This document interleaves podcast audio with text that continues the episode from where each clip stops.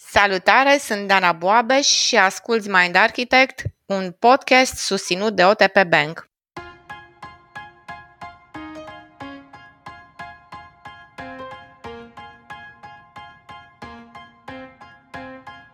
Într-o lume în care facem lucrurile din ce în ce mai mult și mai repede, uneori poate părea mai important să îndeplinim tascul decât să avem grijă de bunăstarea celui de lângă noi sau a relației, mai ales în viața profesională.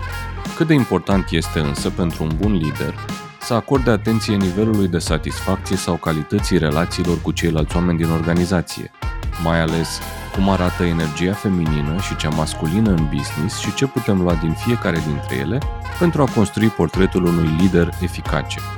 În acest context, vorbim astăzi cu Mara Cristea, vicepreședintele OTP Bank, despre oportunitățile și dificultățile energiei feminine în organizații și despre Girl Power, un program de mentorat pentru femei care intenționează să ofere din experiența și învățămintele unor femei în poziții de leadership pentru a se dezvolta în lideri mai echilibrați.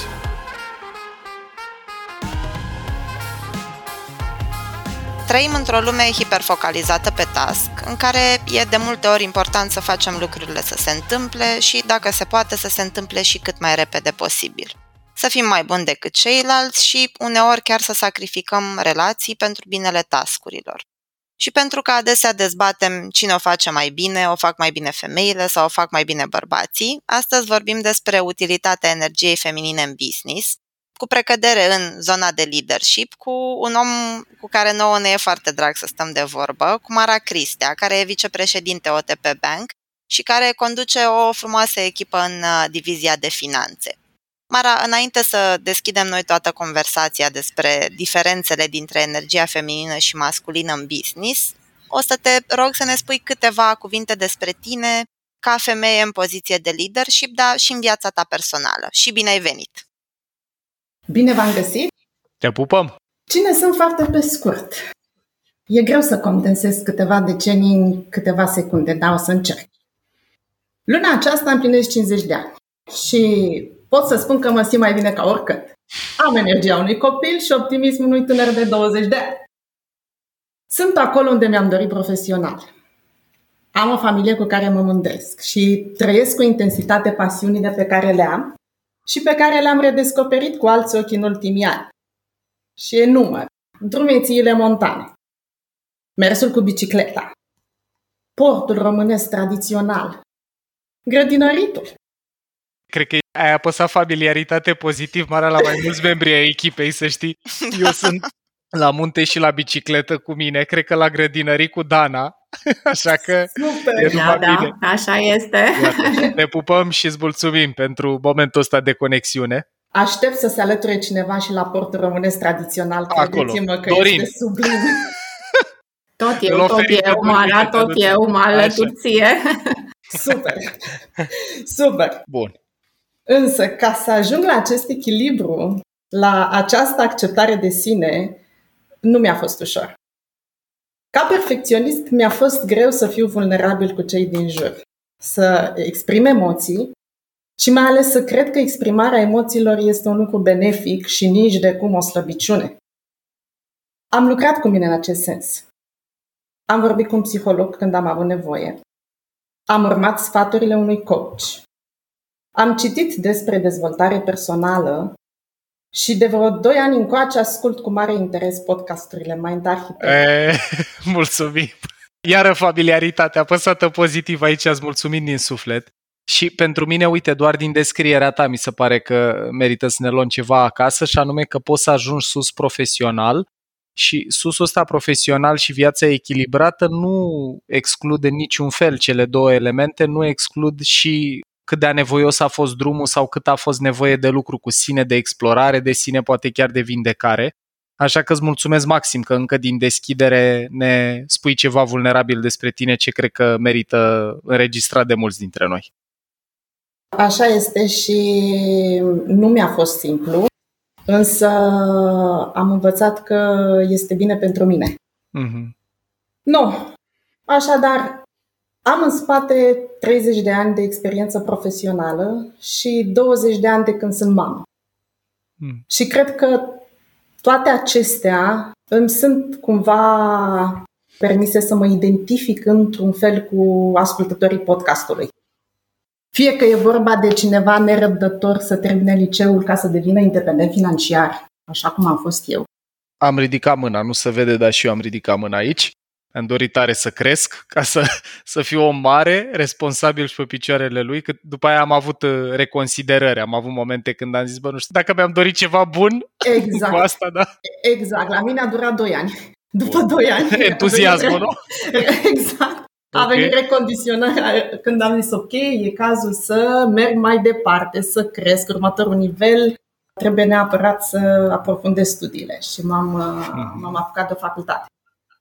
Așadar, um, cred că în experiența mea se pot identifica chiar și părinții care își doresc să își crească copiii cu încredere în forțele proprii Mhm. sau de cineva care are un vis profesional și se confruntă cu tot felul de obstacole în drumul lui. Mara, mulțumim tare mult că ne-ai ajutat așa să ne facem o idee despre cine e omul din spatele vocii.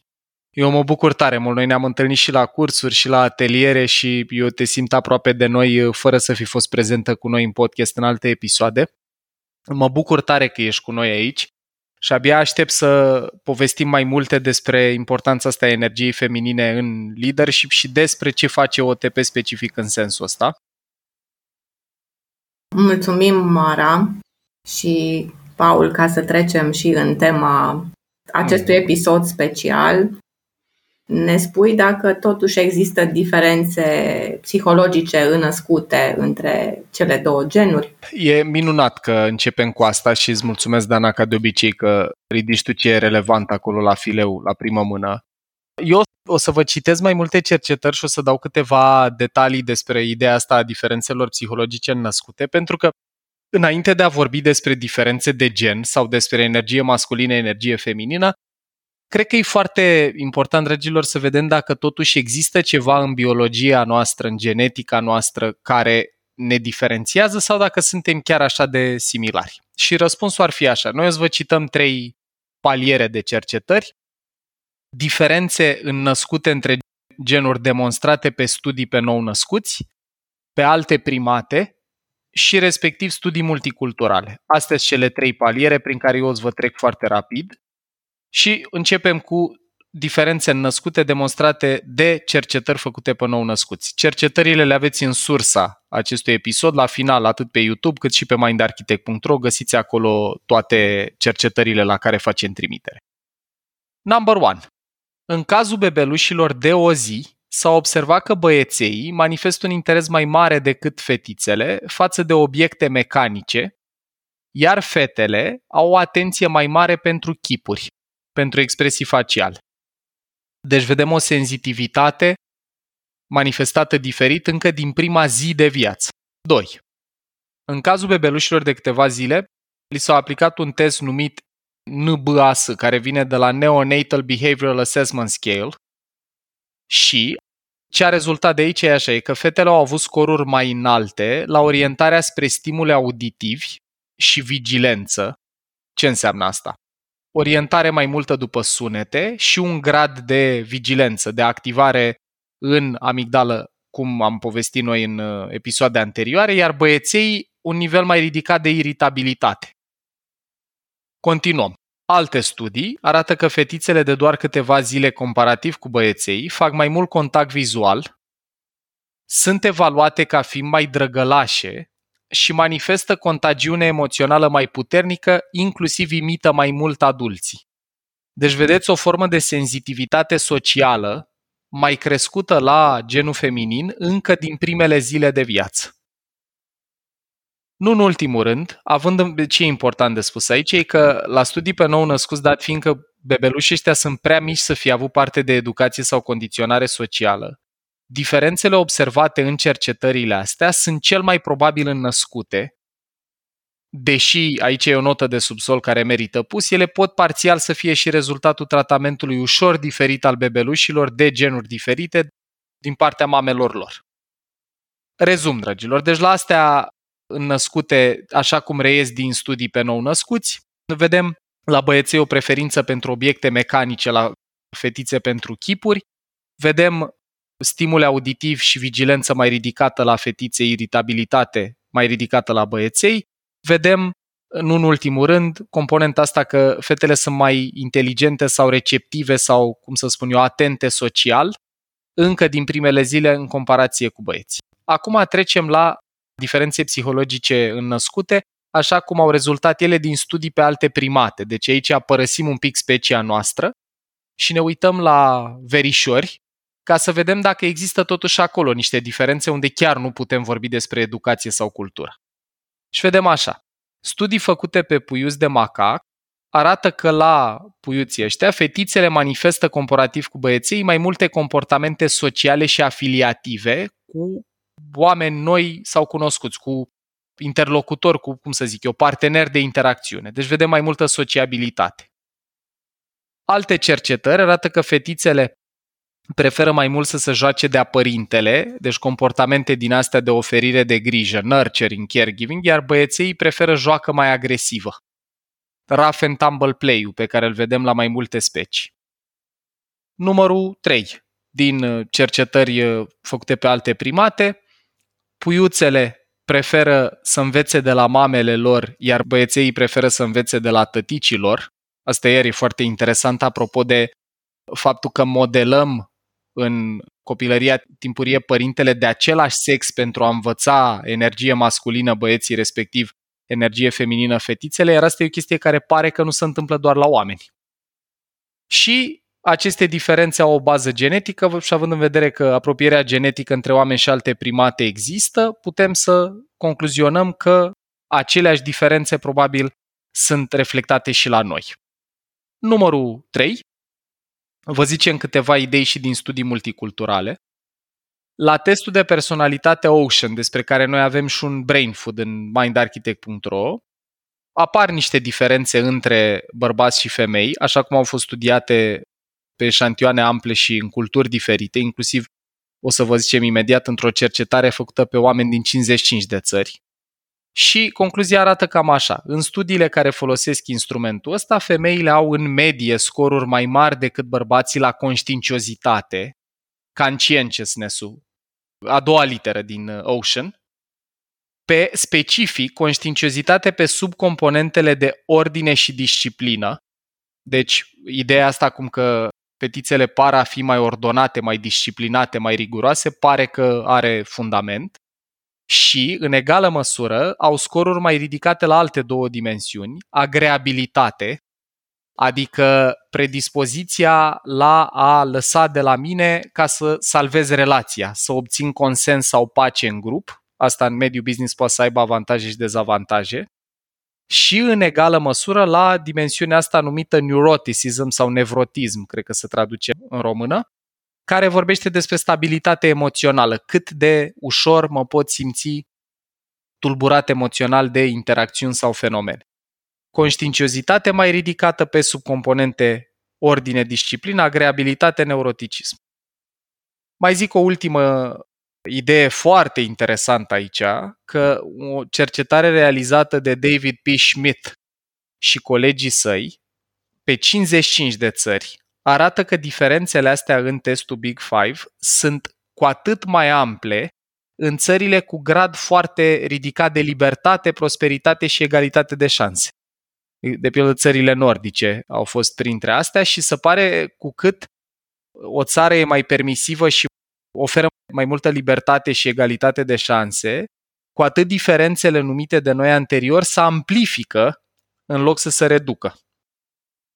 Și mai zic o ultimă chestie foarte interesantă, despre care cred că vorbește și Sapolsky în uh, niște interviuri pe care le-a dat, niște clipuri pe care le găsiți dacă căutați Robert Sapolsky Stanford.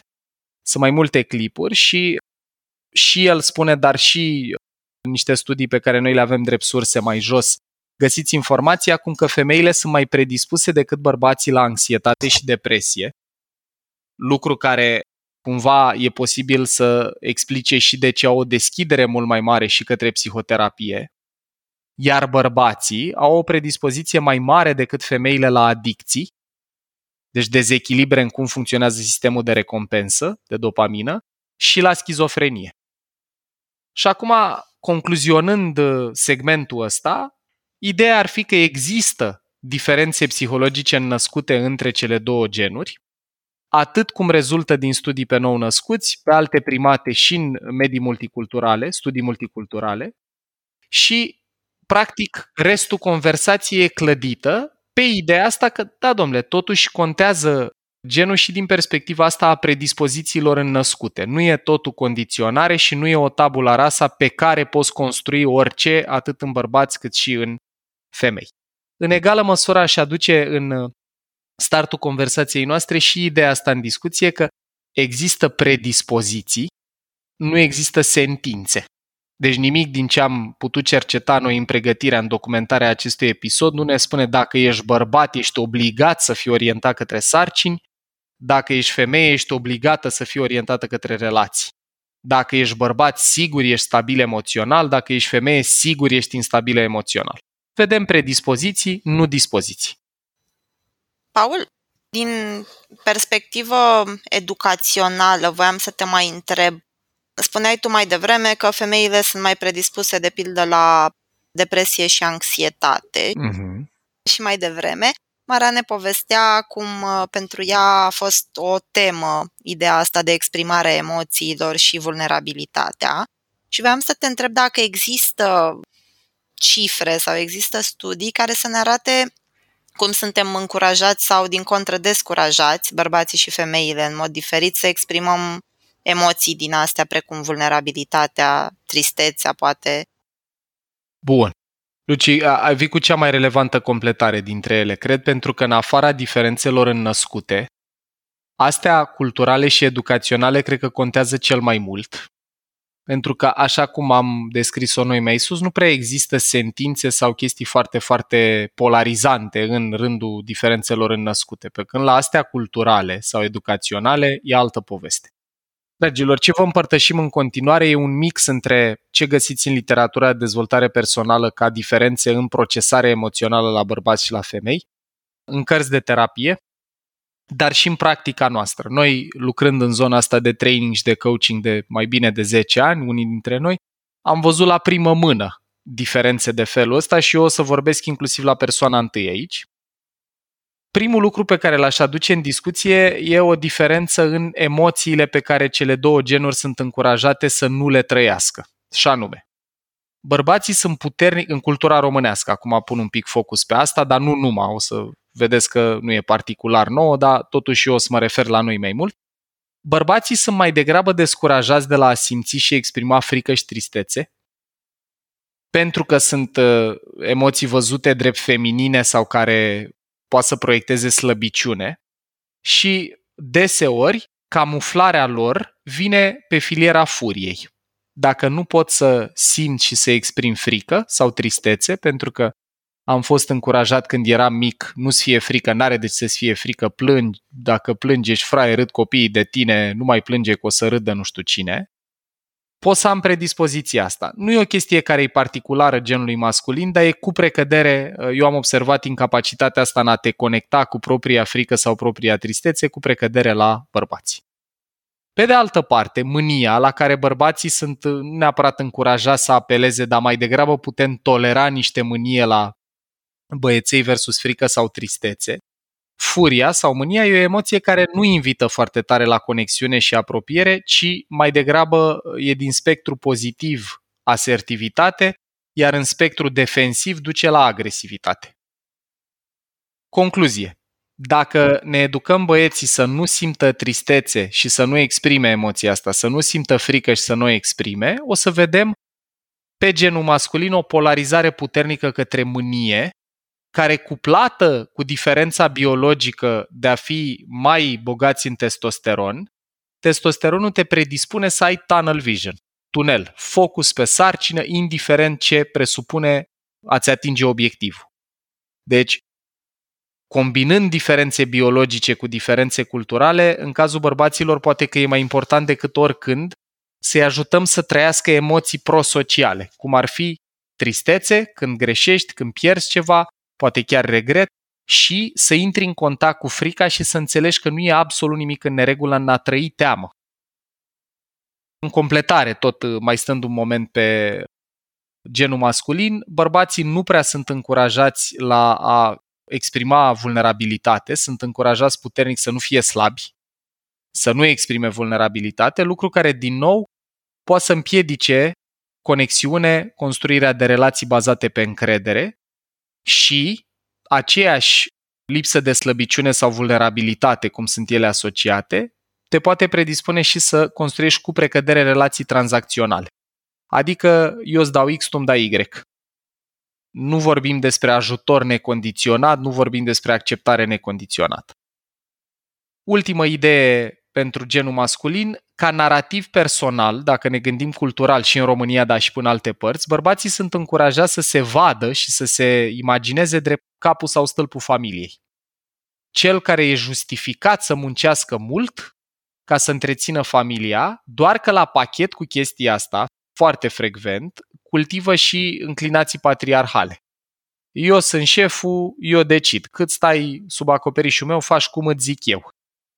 Ăsta e relieful cumva în ceea ce privește genul masculin. Deci incapacitate în a simți frică sau tristețe, descurajare de la a simți și exprima vulnerabilitate, capul familiei e justificat să bați cu pumnul în masă dacă tu produci mai mult. Acum, femeilor le sunt tolerate sau poate chiar le sunt încurajate cultural exprimările de tristețe sau frică, e mai legitim să fii tristă sau speriată dacă ești fetiță, dar nu furie. Și aici nu e părerea mea, e o amplă cercetare pusă într-o carte și de Harriet Lerner, care e psiholog. Cartea se numește Dance of Anger, The Dance of Anger, Dansul Furiei. Dana, știu că tu ai citit-o și știu și că ai... răscitit-o A, și bibilit-o. yes. E o carte pe care Harriet a scris-o pentru femei, dar eu cred că orice bărbat ar trebui să o citească pentru a înțelege mai bine partenera de lângă el.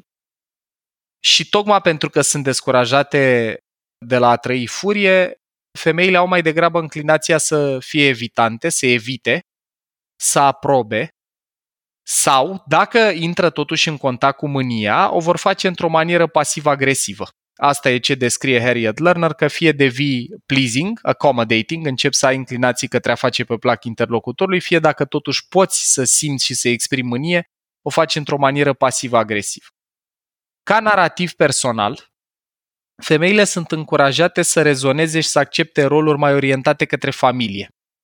Adică e cumva aproape, eu mi-aduc aminte și când creșteam, de la faptul că fetițele erau încurajate să joace cu păpușele, le luam păpuși, dacă vreau să joace cu ceva mai masculin, nu, nu, nu, lasă aia jos, uite, ia aici o tigaie.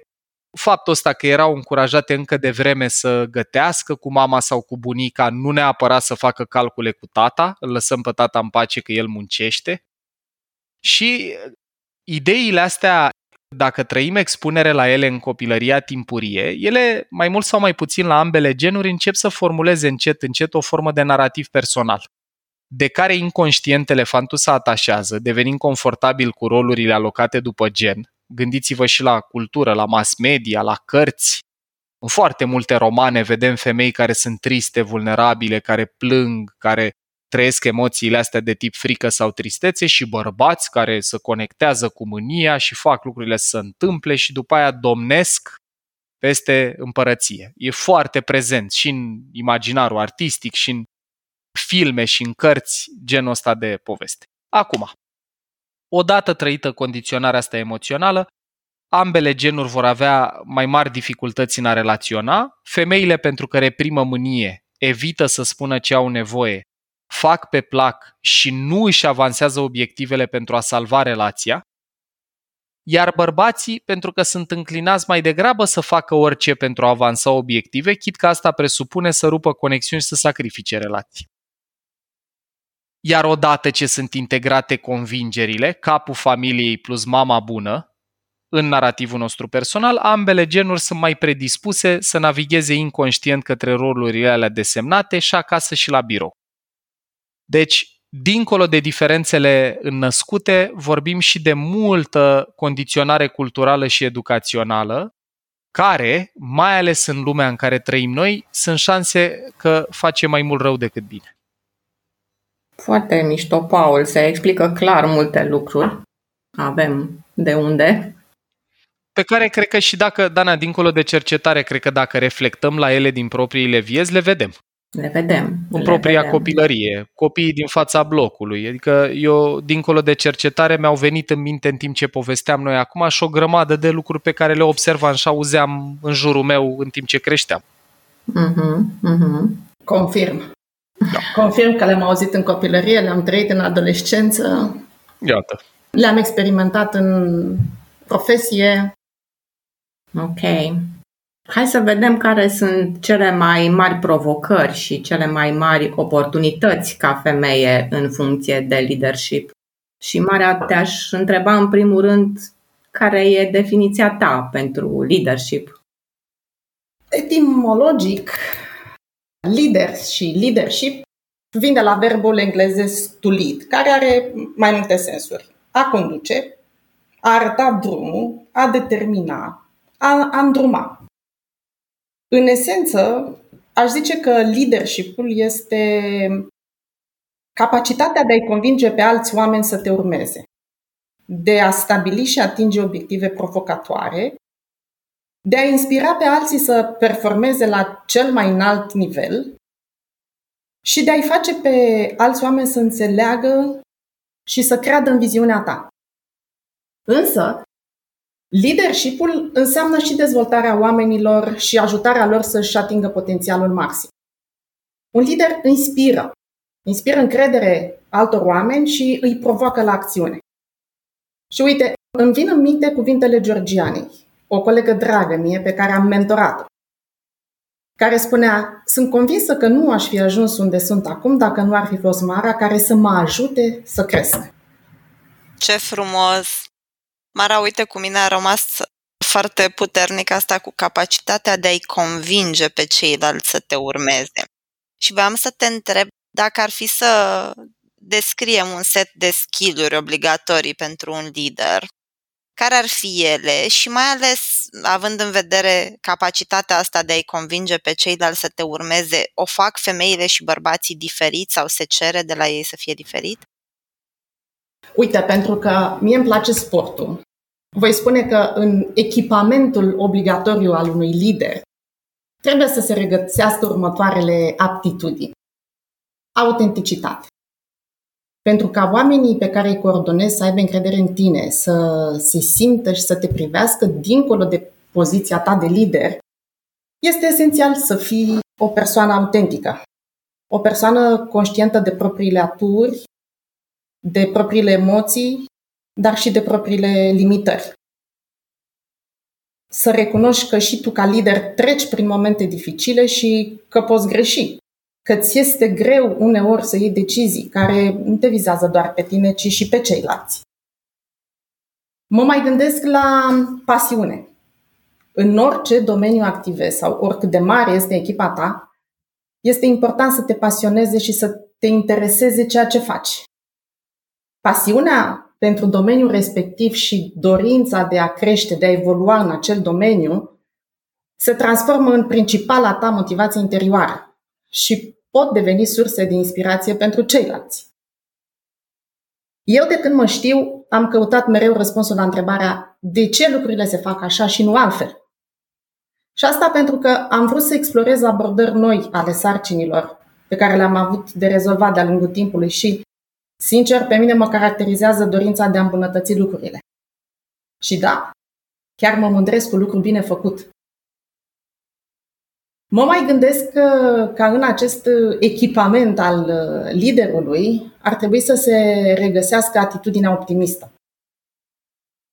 Atitudinea optimistă nu înseamnă să negi existența jumătății goale a paharului. Uh-huh.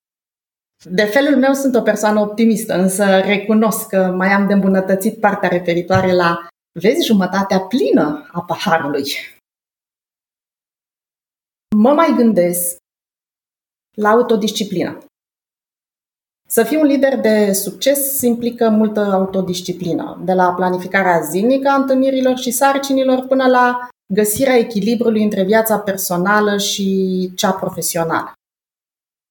Astfel de, de lucruri te ajută să eviți stresul, burnout-ul să-ți faci timp și pentru tine și mai ales pentru cei dragi. Și foarte, foarte important să nu ajungi în punctul în care să crezi că ești doar ceea ce faci. Am fost aici, am experimentat de câteva ori burnout-ul, am apelat la ajutor specializat și acum sunt mult mai atentă la menținerea echilibrului între viața personală și cea profesională. Nu aș renunța la orele de fitness de dimineața în detrimentul unei ore de mm, studiu sau de rezolvat nu știu ce Excel. Uh-huh. După experimentele personale, îmi este mult mai ușor să observ semnele burnout-ului la oamenii mei din echipa mea și să trag un semnal de alarmă. Tot la capitolul echipament obligatoriu al unui lider, întâlnim inteligența emoțională. De ce spun asta? Competențele și cunoștințele într-un anumit domeniu sunt importante, însă nu sunt suficiente. Ele trebuie completate cu abilitățile specifice inteligenței emoționale. Personal am conștientizat acest lucru pe măsură ce am început să gestionez activități din ce în ce mai complexe și să coordonez echipe din ce în ce mai mari. Și pot să spun că de atunci investesc mai mult timp în dezvoltarea inteligenței emoționale și în special mă preocupă gestionarea emoțiilor, dezvoltarea abilităților de comunicare, creșterea abilităților de a gestiona relațiile cu ceilalți și mai ales de a clădi relații. Și, în ultimul rând, adaug la acest echipament empatia. Empatia nu înseamnă preluarea și asumarea emoțiilor manifestate de alte persoane și nici încercarea de a mulțumi pe toată lumea. Nu vei reuși. Empatia înseamnă mai degrabă luarea în considerare cu mare grijă a sentimentelor manifestate de angajați, alături de ceilalți factori, în procesul de adoptare a unor decizii.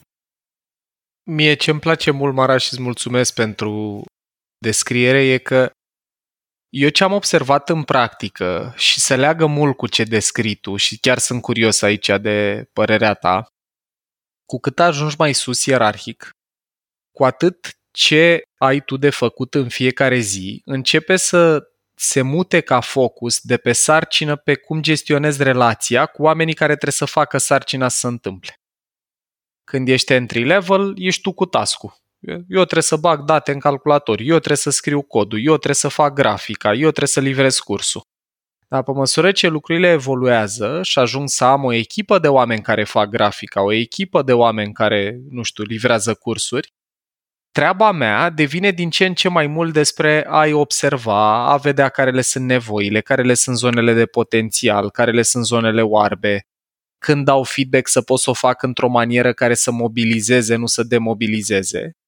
Și dacă ne gândim care sunt abilitățile necesare, vedem că abilitățile necesare în momentul respectiv sunt foarte mult orientate către oameni și relații. Unde, am povestit noi încă mai devreme, că și diferențele din testul Big Five, mai ales agreabilitatea și diferențele alea născute, dau un mic avantaj competitiv energiei feminine, tocmai pentru că e orientare naturală către relații. O vedem din primele zile de viață ale unui copil. Și sunt curios, Mara, dacă rezonează cu tine perspectiva asta în care, mai ales pe măsură ce a trecut timpul, chit că în continuare organizațiile ne pun obiective KPI, sarcini în față, energia feminină devine din ce în ce mai relevantă în a putea să livrezi, mai ales pe măsură ce ai oameni mulți în subordine. Ai perfectă dreptate, Paul. Observarea ta este pertinentă. Într-adevăr, cam asta se. Nu cam asta. Asta se întâmplă pe măsură ce crești în organizație și mă refer la a avansa în organizație, da, pleci de la task și te orientezi către relații. Și atunci când uh, ajungi să coordonezi echipe, începi să te uiți la ce abilități au oamenii din echipă, la cum lucrează ei în echipă, la cum contribuie și cum poți tu să-i ajuți să contribuie ca lucrurile să funcționeze mai bine între echipe, în interiorul echipei, dar și între echipe. Pentru că într-o organizație nu neapărat mare, cred că în orice organizație nu poți face lucrurile singur. Întotdeauna vei avea nevoie de ajutorul cuiva. Sau vei depinde. E ca un mecanism, ca, uh-huh. Știu eu, tot ce înseamnă o bicicletă în întregul ei, ai nevoie și de roata din față și de roata din spate, iar ele sunt uh, legate prin uh, acel lanț. Uh-huh. Ei, mhm. așa se întâmplă și pe măsură ce avansezi. Trebuie să te aliniezi, trebuie să observi ce nevoie au uh, oamenii. Unii sunt mai pricepuți la Excel, alții sunt mai pricepuți la poveste, alții sunt mai pricepuți la a vedea povestea din spatele cifrei sau la procese. Și da, se mută focusul de pe task pe relație. Beautiful. Mulțumesc tare. Mara, te-am auzit spunând de echipe mari, ceea ce mă duce la gândul la responsabilitate mare. Te-am auzit spunând de burnout. Așa, pentru o femeie, în, într-o funcție de leadership, care ai spune că sunt cei mai mari generatori de stres? La nivel general, cred că sursele de stres sunt uh, prejudecățile societății. Și cum spunea Paul mai devreme, acele roluri desemnate de societate și condiționarea culturală, lipsa de solidaritate între femei, limitările pe care ni le impun alții sau standardele de perfecțiune. Aparent, din câte am observat eu, femeile în poziții de conducere se îngrijorează mai mult cu privire la impactul lor asupra celorlalți. Iar la nivel personal, ce mă deranjează la cei cu care colaborez sunt superficialitatea. Și aici uh, elefantul meu se înfurie instantaneu la situațiile de genul las că merge și așa, nu există. Mm-hmm. Lipsa de autenticitate de asumarea responsabilității sau de autonomie, precum și lipsa de scrupule. Mulțumim tare mult, Mara! Eu îmi notez în timp ce vorbești învățăminte de la tine, să știi. și voiam să te mai întreb tot în direcția asta de concentrare pe poziție de leadership la o femeie. Din experiența ta profesională, care sunt cele mai mari provocări și cele mai mari oportunități pe care le poate întâlni o femeie într-o poziție de leadership. La capitolul provocări menționez să demonstrezi societății că poți. Cumva așteptările societății sunt mai mari când vine vorba despre o femeie, iar nivelul de toleranță este mai mic față de ele. Am citit anul acesta câteva idei bune din raportul Deloitte Careers with Equal Opportunities, Women in Leadership Roles, în care sunt identificate o serie de um, schimbări. În ediția din 2021 a studiului față de cea din 2012, și anume că femeile sunt uh, recunoscute pentru performanțele lor în gestionarea eficientă a resurselor umane, în dezvoltarea personală, și în dobândirea de noi competențe. Și tot acest studiu mai arată că femeile și bărbații obțin rezultate financiare similare privind vânzările și profitul businessului. Ce mi s-a părut interesant în acest studiu este că aproape din jumătate din liderii români preferă o femeie în poziția de director financiar al organizației, comparativ cu doar 26% uh, în 2012. În 2021, studiul arăta că 46% din liderii români preferă o femeie în, în această poziție. Însă, chiar dacă femeile sunt recunoscute pentru abilitățile lor de director financiar, ele trebuie să depună un efort mult mai mare decât bărbații pentru a accesa următorul nivel de conducere. 40% din, din respondenți au afirmat că este mai ușor pentru bărbați să fie promovați din funcția de director financiar în cea de director general, în timp ce doar 7% estimează că acesta este cazul femeilor. Însă, aș zice că progresele înregistrate în ultimul deceniu în ceea ce privește egalitatea de șanse mă încurajează să rămân optimistă. Îmi place să cred că acest podcast, care are de asemenea un rol important în promovarea egalității de șanse, discutăm public despre o problemă, se pot face pași importanți în rezolvarea ei. Și mă mai gândesc la o provocare. Să găsești un echilibru între profesie, familie și pasiuni. să găsești și să menții acest echilibru, având în vedere că anumite femei îndeplinesc roluri multiple, de lider, de mamă, fică, soție, soră, de pasionată de sporturi sau diverse alte lucruri. Și aș mai adăuga să te faci auzită. Am remarcat recent mhm. că unele din cele mai citite cărți de pe Bookster este cum să vorbești ca lumea să te asculte. Este un subiect, serios, este un subiect aflat în primele 10 discuții TED din toate timpurile. Însă, aș adăuga și oportunitățile. Iar la oportunități, ce îmi vine în minte este să demontezi prejudecățile, arătând că tu de fapt poți. Bonusul când faci asta este că poți deveni o sursă de inspirație și pentru alte femei care nu și-au descoperit încă potențial. Beautiful. Îți mulțumim mult.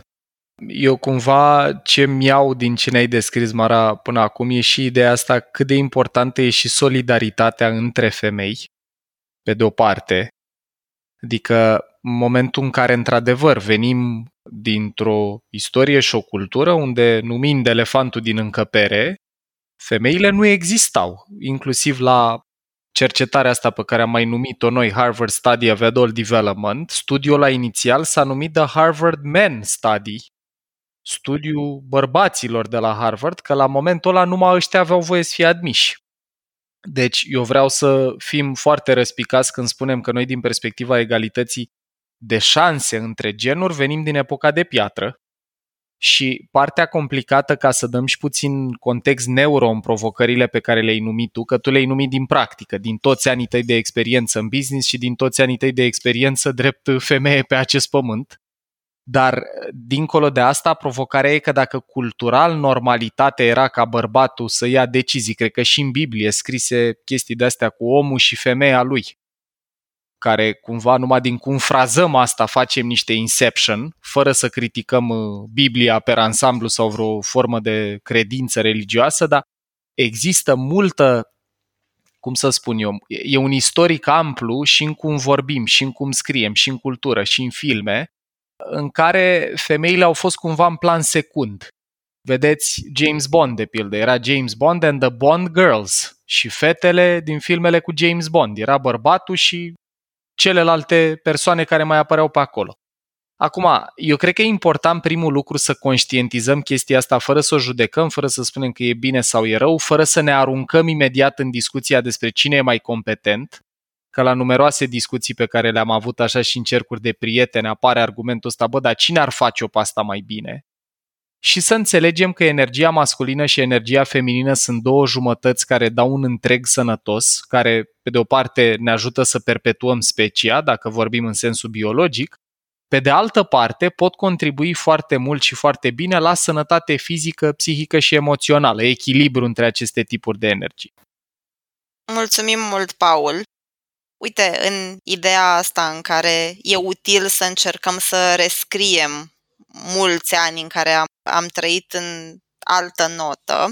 Mara, voiam să te invit să ne povestești că știm că voi aveți un program de mentorat al femeilor în poziție de leadership care se cheamă Girl Power și voiam să te rog să ne povestești puțin despre program și cum ați uh, ajuns să-l dezvoltați.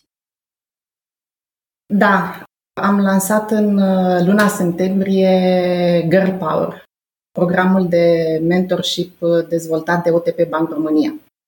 Timp de șase luni aduce know-how, oportunități de dezvoltare personală și profesională, iar la final o bursă personalizată în valoare de 3.000 de euro pentru finalista programului.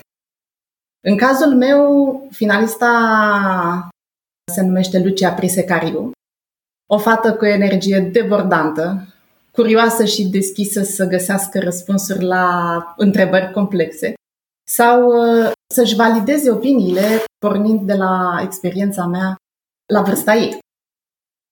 Împreună cu ea împărtășim din experiența întâlnirilor noastre în social media, eu din prisma mentorului, iar Lucia din prisma tinerei care își dorește să cucerească munții. De ce ne-am gândit să lansăm acest uh, program? Tocmai plecând de la subiectul de mai devreme, solidaritatea dintre femei și uitându-ne în uh, experiențele noastre profesionale, am concluzionat că atunci când ești la început de carieră, să ai un mentor, te ajută. Te ajută să vezi lucrurile prin ochii tăi, dar din experiența mentorului.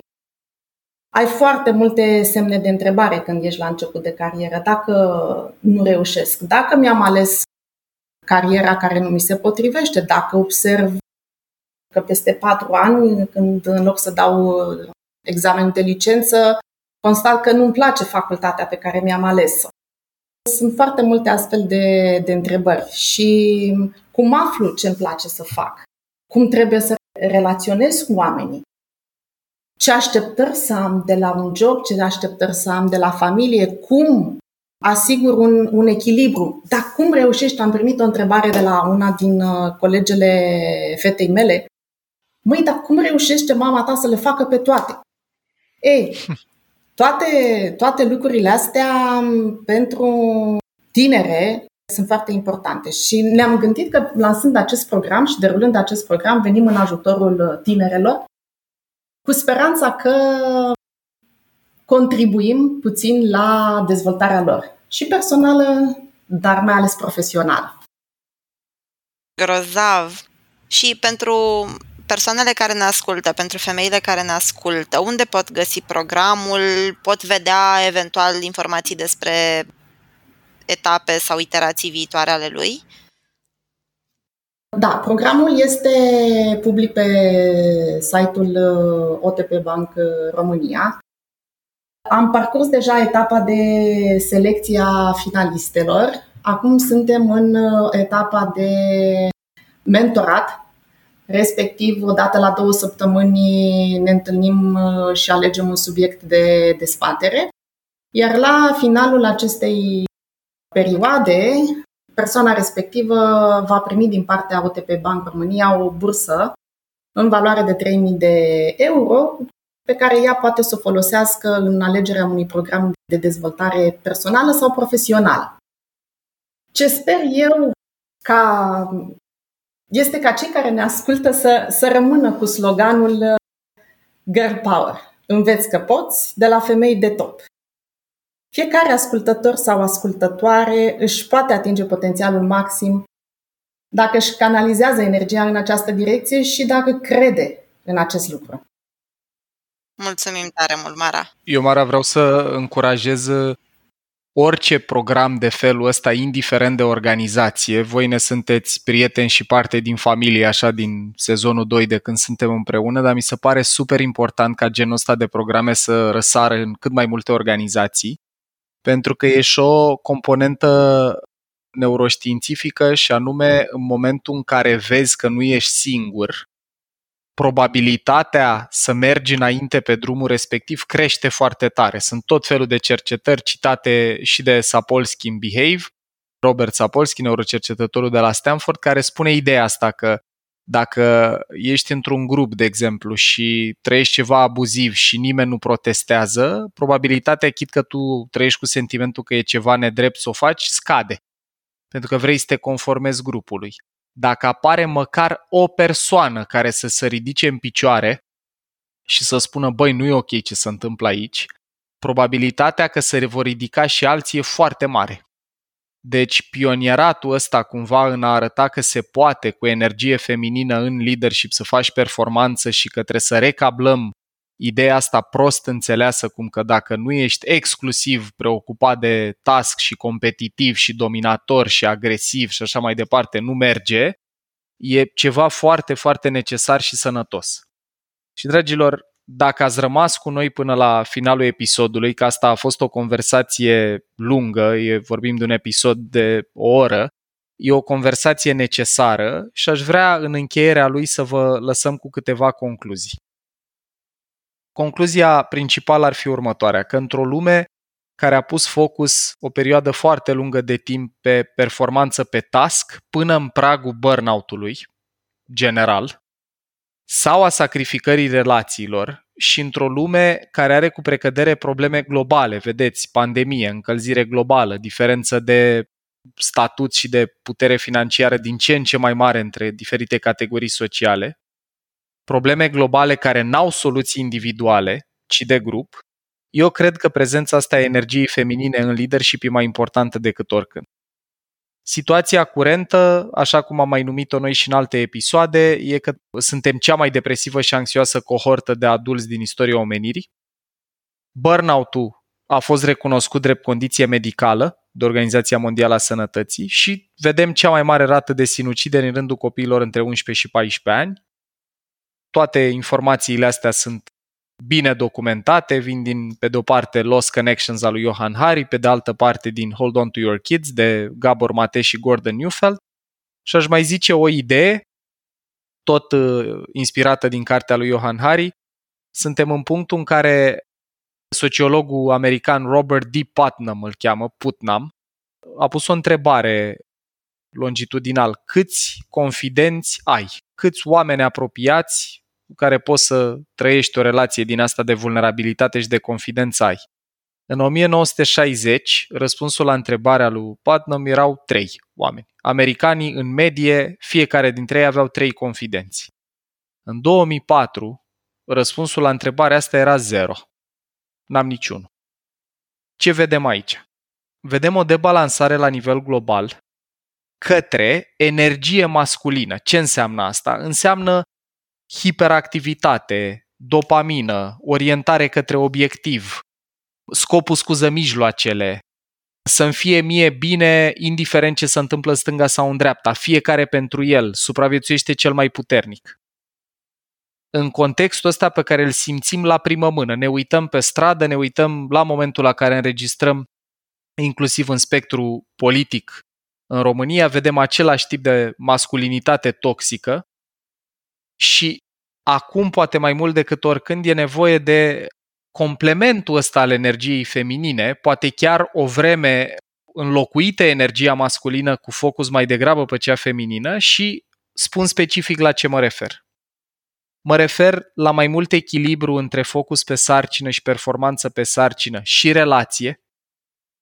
Relațiile sunt fundamentul sunt definite de încredere și siguranță psihologică, relațiile care au ancorarea asta în încredere și siguranță psihologică sunt fundația pe care e construită performanța atât în grupuri cât și în organizații cât și în țări. Când nu te simți în siguranță și n-ai încredere în cel de lângă tine, ne uităm pe stradă în România și vedem ce se întâmplă. 2.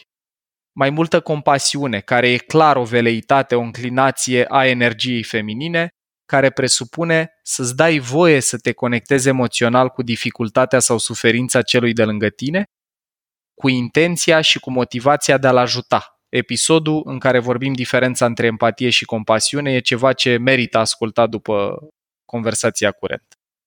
3. Mai multă senzitivitate socială, dragilor.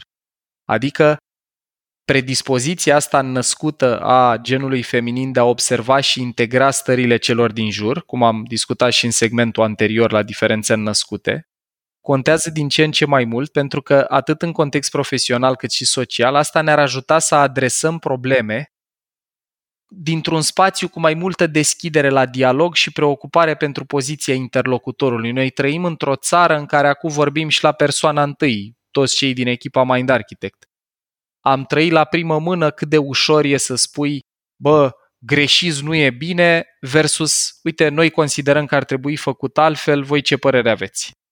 Alinierea cu alți oameni și a te pune în pielea lor, a te pune în mintea lor, consumă energie și noi știm din nenumărate episoade până acum că elefantul nostru mai degrabă dacă are de ales ar prefera să nu consume energie și atunci cred că în lumea asta hiperfocalizată pe propriul interes, ne-ar ajuta mai multă senzitivitate la nevoile celor din jur.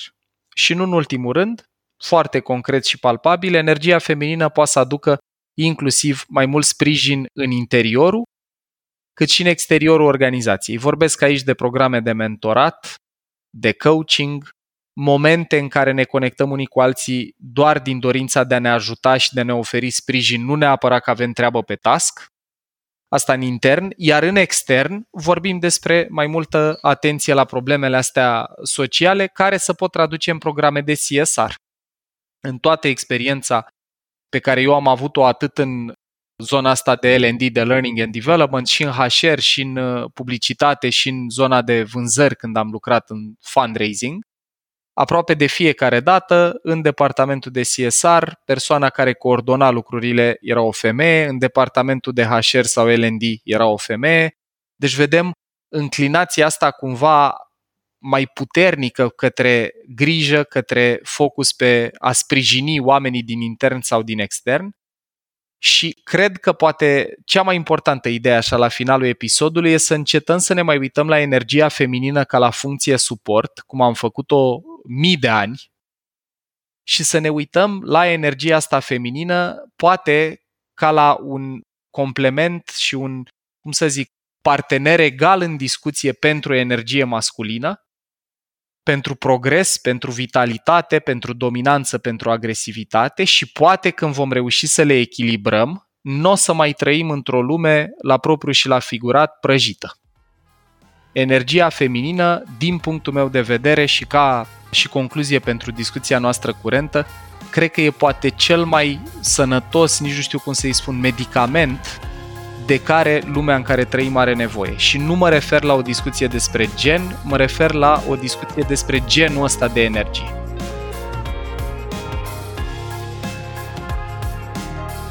Ai ascultat un episod din podcastul Mind Architect al lui Paul Olteanu și al invitaților săi Dorin, Dana și Luciana. Dacă ți-a plăcut acest episod și îți dorești să afli mai multe, te invităm să descoperi pe mindarchitect.ro un ecosistem de învățare creat special pentru cei care vor să facă neuroștiința și psihologia parte din viața lor de zi cu zi. Podcastul Mind Architect poate fi ascultat în continuare gratuit pe rețele de podcasting precum Spotify sau Apple Podcasts, pe canalul de YouTube Mind Architect sau pe mindarchitect.ro.